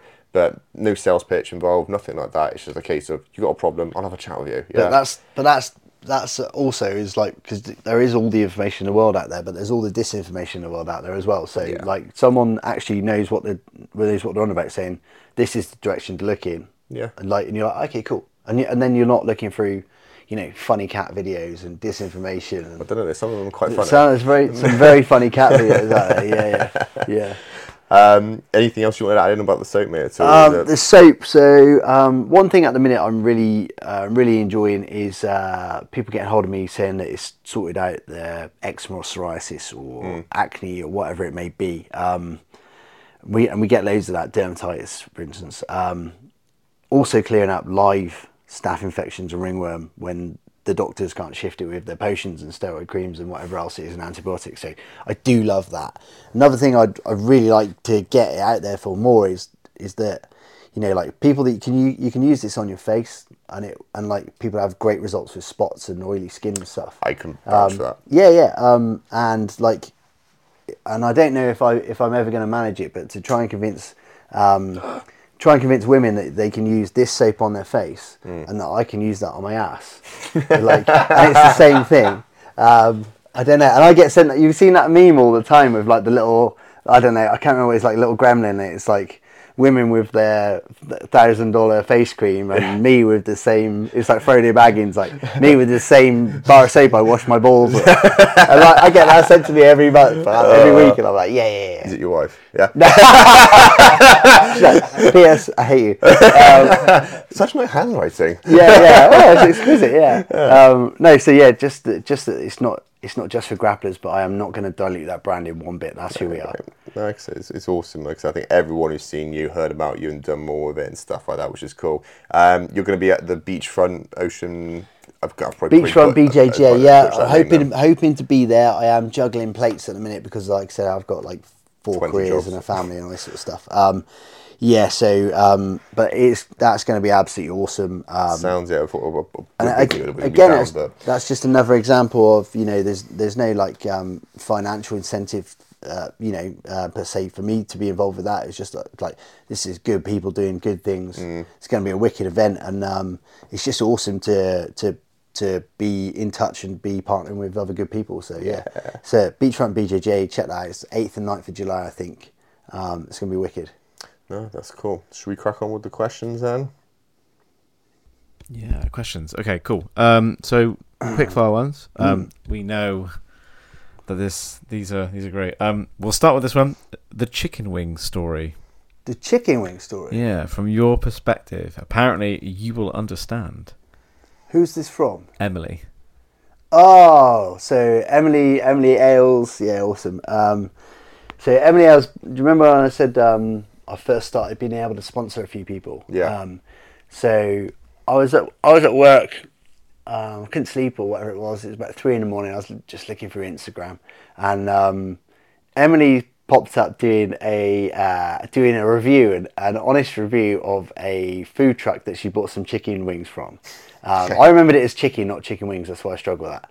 Um, and she was, and basically, she did this really long review, like in Emily's own way, which is awesome. She's going, well, you know, it was really good, and I really liked it. I thought the the sauce could have been a little bit better, but it was really So I nice. got an iced coffee in the other hand at the same time. Probably, yeah, right? probably like a litre of it in a bucket or whatever. Um, and she's like, yeah, it was really good and I really liked it and I'll definitely go back there again. I'd recommend it. And then there were people like, there was someone like ripping into it going, oh, I can't believe you said that. Like, and I was like, I was like, wow, she's been really honest with this, right? And she's getting rich for it. She, and she was just like, no, no, like, I'm being honest. Like I said, I really liked it. I said, I'll go again. I'll give them my money again. I want to go there again. It's really good. I just didn't think that was a 10, it was an 8.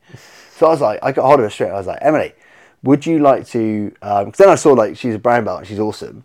So I was like, Emily, would you like to review my soap? Like completely honest review in your own style. yeah. And I was a bit like, fucking hell, like Here we know, go. She might rip it to shreds.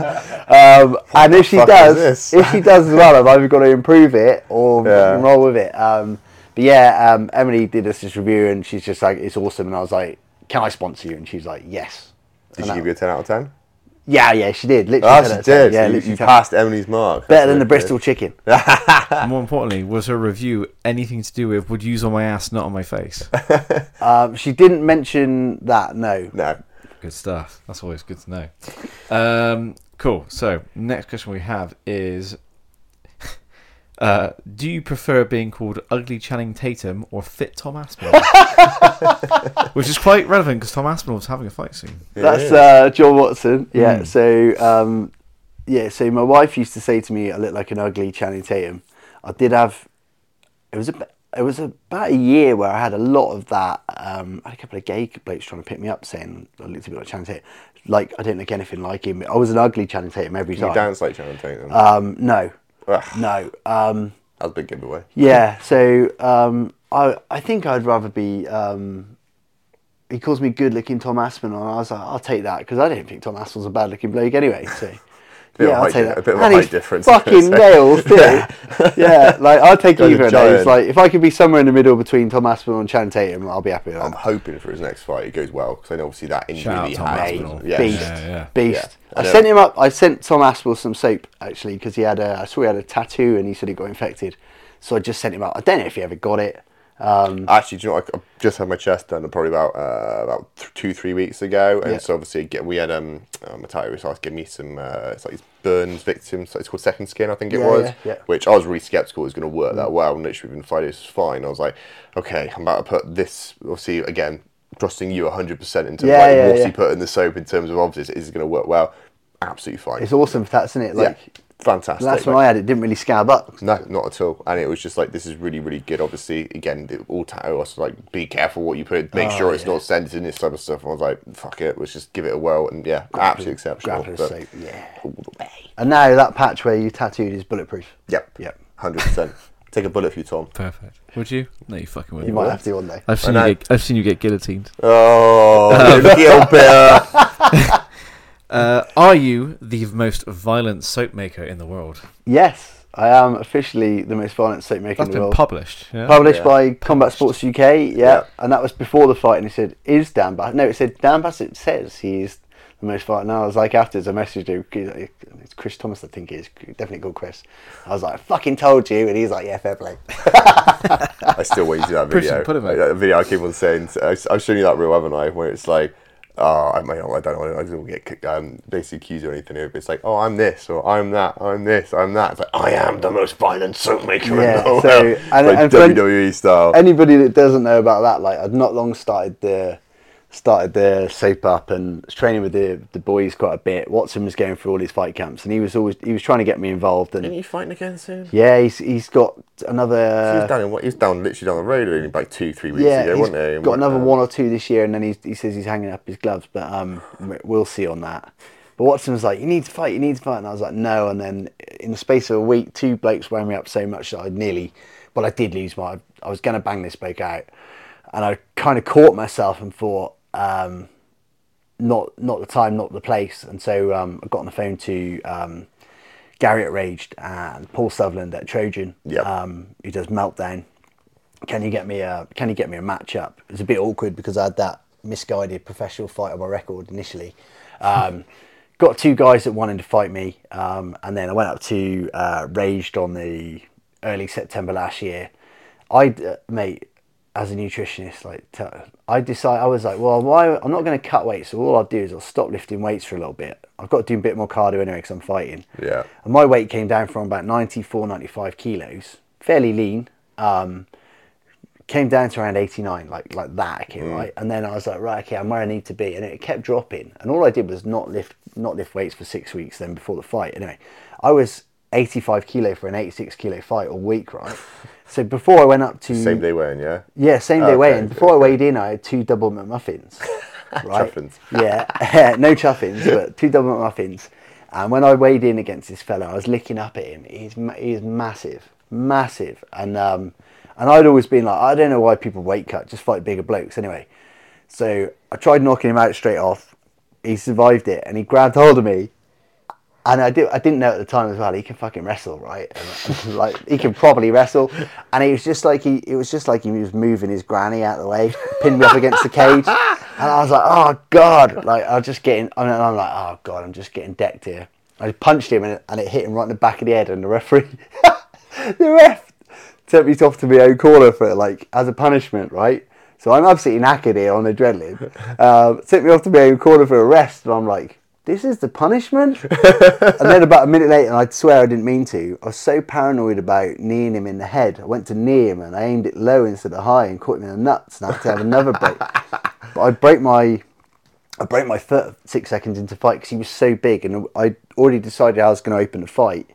Um, and it was and it was a really nice, really really nice combo that I was going to use. Yeah. But literally, as the bell was going, my corner Sean goes, "He's a fucking southpaw, Bassy," and I'm like, "Ah, fuck!" I'm like, "How do I fight a southpaw?" Like, no, no idea, right? no idea. So I'm like, "Oh Jesus!" And I was like, I was in my head, I was like, "I know I've got to keep my inside foot. Whoever's got the inside foot is dominant." I'm like, "Ah, you wanker!" I was like, "I'll just boot him on." So I just kicked him on right in the thigh, right, and it went boom.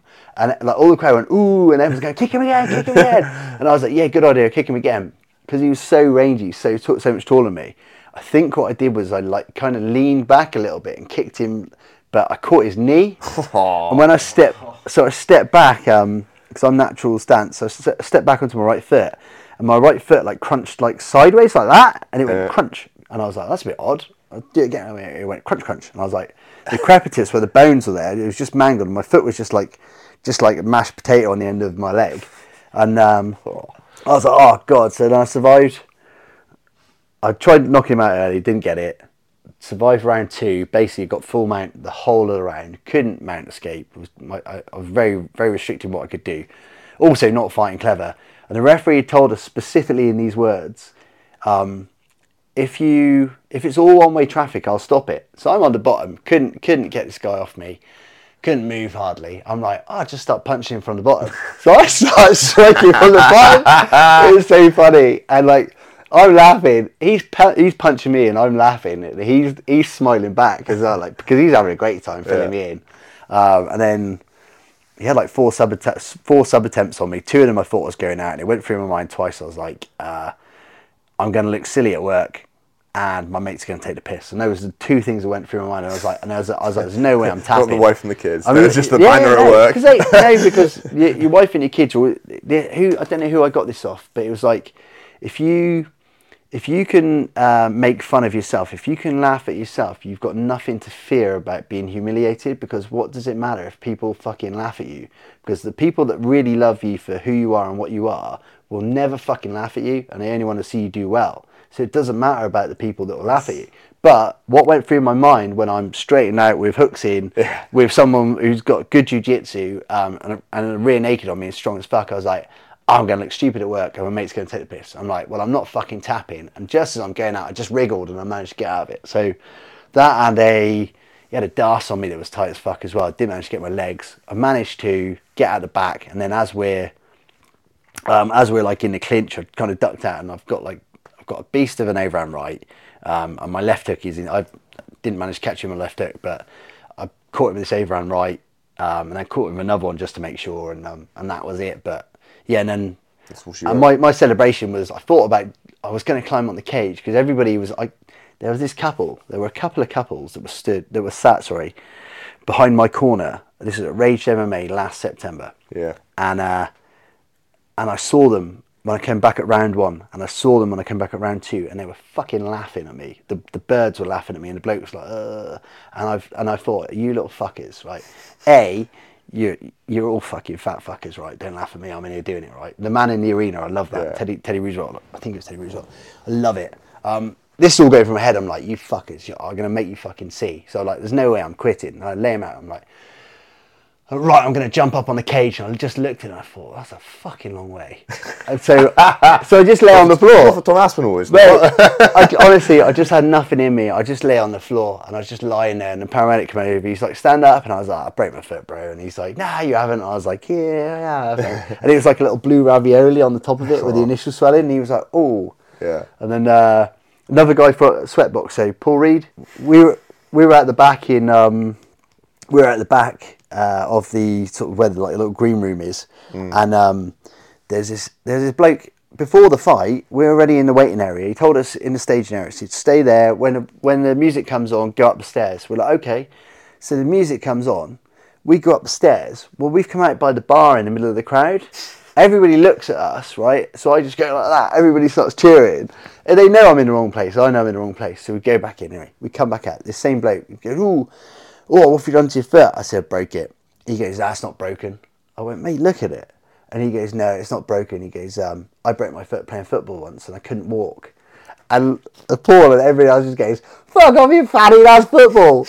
and uh, we'd like laugh, mate, laugh ass off. It's, yeah, so the most violent soap maker in the world. Yeah, but in fairness, like, and that is said completely tongue in cheek because all the other soap makers, like postmenopausal women.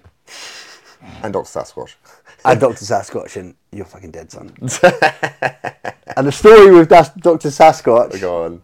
Right, so when we first started, there was a really, really nice article, really good article done by Jiu Jitsu Legacy magazine, who are really cool. And they put a post up about um, equipment for Jiu Jitsu. And a, a very small sub chapter at the end was about Jiu Jitsu soap.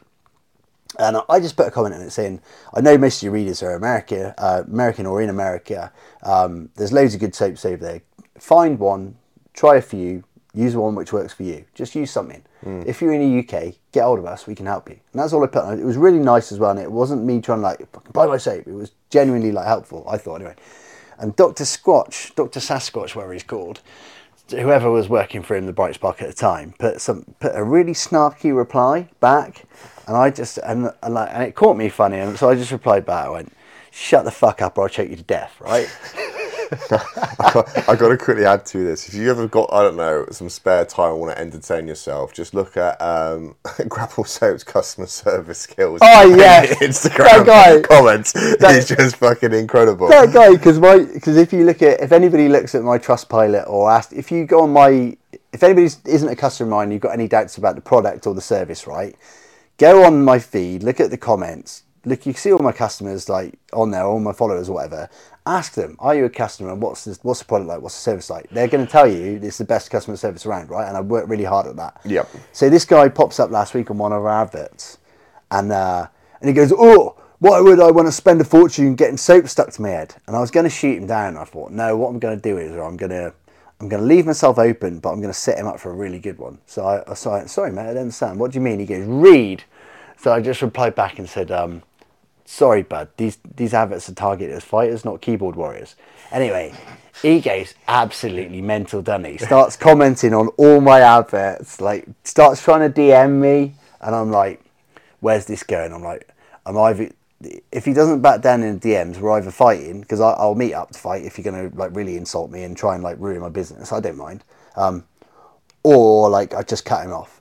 So then they, then I was like, he goes, your customer service is terrible. I was like, oi, dickhead, you're not a customer. You're just a dickhead. Like if you want some soap, right, I'll send you some soap for free. Then you'll realise it is worth spending seven pounds on to get some oats stuck to your head, right, however you see it. Um, and then I'm not sending you any more for free. You're going to give me your money because it's that good. I was like, but you spend all your time in your mum's in your mum's spare bedroom being angry at the world and having to go at people that are just trying to make some money and help some people. So yeah, non-customer service is fucking terrible. Customer service is brilliant. Sorry. Um, where are we at then with questions then, Tom? Yeah, so we have our guest question from Shane. Ooh, yes. This is quite. This is hot off the press. This it is hot off the press. This is literally Oh, actually, are we going to do that well, first? We're going to do the, the, the, the staple question first, actually, because you haven't had the staple question yet, which we've really liked. haven't no. No, so we so we've we'll do that and we'll Do finish you on like Shane's. staples? So we'll do the staple question. Yeah. So, So we're keeping a question that we've had from uh, a previous people. guest, and it's like so, I, I think it's a really good one. So, out of all the failures in your life, which one do you cherish the most? Oh. No, you probably I heard this on it. I heard this on one of the pods, and I was like, "Holy shit!" I don't even know how I would answer. Probably I, Dan's. Dan's couldn't answer it. I wish I'd I wish I put some It's a more very um. Dan's superhero answer was inspiring, and I messaged you and said I was literally funny because I had one page open where I'm looking at RS7s, and then the other one I'm watching a podcast and Dan saying I literally don't care what other people think, and I was like, "Fucking, I'd love to be like that." And then it made it makes you look at like how uh, through a different lens, like everything you do, like what you know, are you trying to prove stuff to the teachers at school that said you never achieve anything, or do you know what I mean? And it's I, I don't know, it's interesting. So, what failure do I cherish the most? Um, the failure I cherish the most is nil.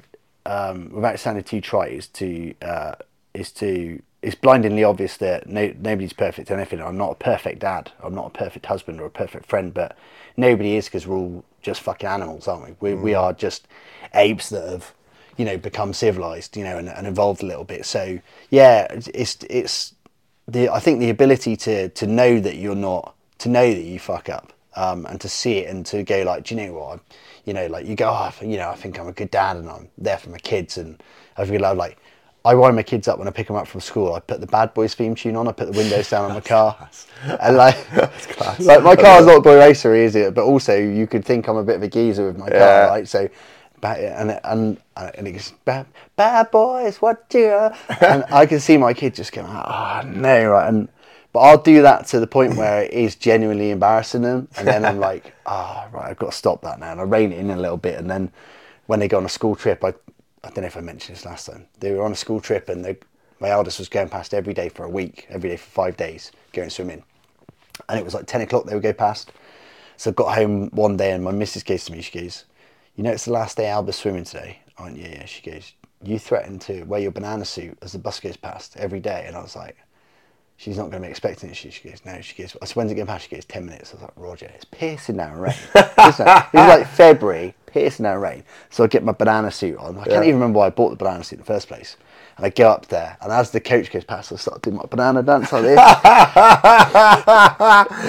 but but that's like that's like the the level of like the when I take it to a seven, it's funny and everybody enjoys it. But when I take the turning up to school every day doing the bad boys with, I've got like a I'm gonna say mental now, like a pretend stuffed crow called Carl, and Carl dan- dances out the passenger window, like just to really like hammer it home. And, then, and, like, oh. and Albert's like, she's like, Dad, it is a little bit embarrassing. I'm like, yeah, okay, mate. So I rein it in a little bit. So yeah, no, like knowing any failure as long as it doesn't destroy you. You know, was it Nietzsche? Like, Yeah. whatever doesn't kill you and all that sort of stuff Yeah. that's been bastardized so many times, but there's a reason why it's a cliche. Yeah. All right. Cool. I like that. I like that a lot. Good, good, good. Um, Shane's question then. No, hang on. Oh, so no. there's, there's another More, one that I want to do, and just because I know it'll make fucking it'll Dan laugh. Is it true that the liver queen washes her boobs with Black Grappler soap? The Liver Queen. The liver queen. what did I say on that? It was like, the Liver King uses uses grappler soap. The Liver Queen uses Dr. Sasquatch because she is a Sasquatch. and I was like, people were like, oh, you should tag the Liver King in this. I'm like, I don't think he's going to like that too much. Oh, nearly. Oh. I did spill a bit, sorry. Ah, you're good. I used my £130 fucking fine to take it. Clean air. Clean, Clean water. carpets. Oh. And, uh, and that's the, the funny thing about Liver King as well. Like someone, some that guy you were saying about with the adverts, Yeah. with the customer service, he was like, "You should stop idolizing people like Liver King and get some better, get some better heroes." I was like, "You fucking dope, right?" But the thing about Liver King, why it's like it's disappointing as well, because a he's obviously on the gear, right? But a lot of people, I suppose, don't know that, right? And Yeah. I think you could just get that by eating, testicles. liver and following the ancestral tenet, the ancestral tenets. I was wondering how many ancestral No. tenants did it make yeah, yeah. and I was like, I've done all of them. I like, I like what he's saying, right? And if you, if you like listen to any of his podcasts, and, he, and he's a very, don't get me wrong, it's going to sound mad now. He's a very like honest and open guy. Now mm. he's been found out about that, and who, who knows whatever else he's considered? I don't know, but he's bullied and he struggled to fit in, and then he became this guy, and he fitted in, and then he made a load of money, and then he became the liver king, and he made loads more money, and he's and he's you can tell he genuinely wants people to like live healthier lives and be active. He's like shield, right? Well, don't be, don't be exposed to like all this shit radiation all the time. Like, yeah, I don't know how far I go with that, but you know, sleep, fight, like rest, play, laugh. I don't know what if that's what they are, but like it's good advice. Yeah. Like, but you don't spend ten k a month on um, HGH, and then tell everyone you're natty. and tell everyone you know. No, Yeah. you're true. Do you know what? You should do another spin off. You should do an Andrew Tate one, I think. What's that? Do an Andrew Tate one. Andrew Tate. Yeah. Top, yeah. See, Top G. Top G uses uh, grappler soap. I like the top G. Tom has said, Tom got me into doing a um a uh, Goggins one. Ah, and I've been thinking yeah. about how I'm going to do it, but also like to do it to do it properly, I'd have to have someone like driving along next to me because it's always his wife filming out the Yeah. car, isn't it? And and I want to do it and I want to do it well, but then I was like, how would people know that I'm David Goggins? Because okay, I'll be doing a Goggins impression and saying Goggins in it, but I am not a black fellow. Yeah. So like, and you can't you can't like do blackface and black up now. No. you can't do that. So am I going to look like Goggins? Will people know it's me? But then I don't look like Liver King either. So No. I don't know. It's interesting. I think you should comment below, guys, what parody should uh, grappler soap Or, do next. or should he just shut the fuck up? no, No, keep I doing reckon- you. I Everyone loves it. You run a competition every month, and one of your followers gets Yeah, to get people to do it. what Ask you do. That Yeah. could be so bad though. And, and also, like, I, I can't. feel like the Give banana them what the people out. want. It gets the people banana going. suit, I yeah. feel like the banana suit has to come out now. The banana suit. You know, the day after I did the banana suit one, and I, and I did film it, and I put it on Facebook. Like, like, it's good fun if you can make people laugh. Like, what a again, it's going to sound trite. What a fucking gift, isn't it? If you can, if you can do something funny and make someone laugh, right? Um, because, but you know, the other quote I love, love quotes like most men leave lead lives of quiet desperation. It's so fucking true. You can make someone laugh about something. Like you say, "Oh, mate, that was so funny." So I put it up. The next day, Joe Marler did a uh, did a video in a banana suit. it was so funny because he'd done it. He'd done it as a reel, and he timed Yeah. it where he's just dancing with a banana, and the next thing he's in his banana suit. and it was an advert for like those boxer shorts he's promoting. Yeah. Um, but yeah, like yeah, it's good fun to it's good fun to have a laugh and be silly. I yeah, that might be an idea with the suggestions. It'll have to be suggestions because like one of my major failings is you can't tell me what to do. You can't like I. I'm very proud of this. I'm the only man. You went to St Ives. Yeah. And you saw the lifeboat station. Mm-hmm. There's a.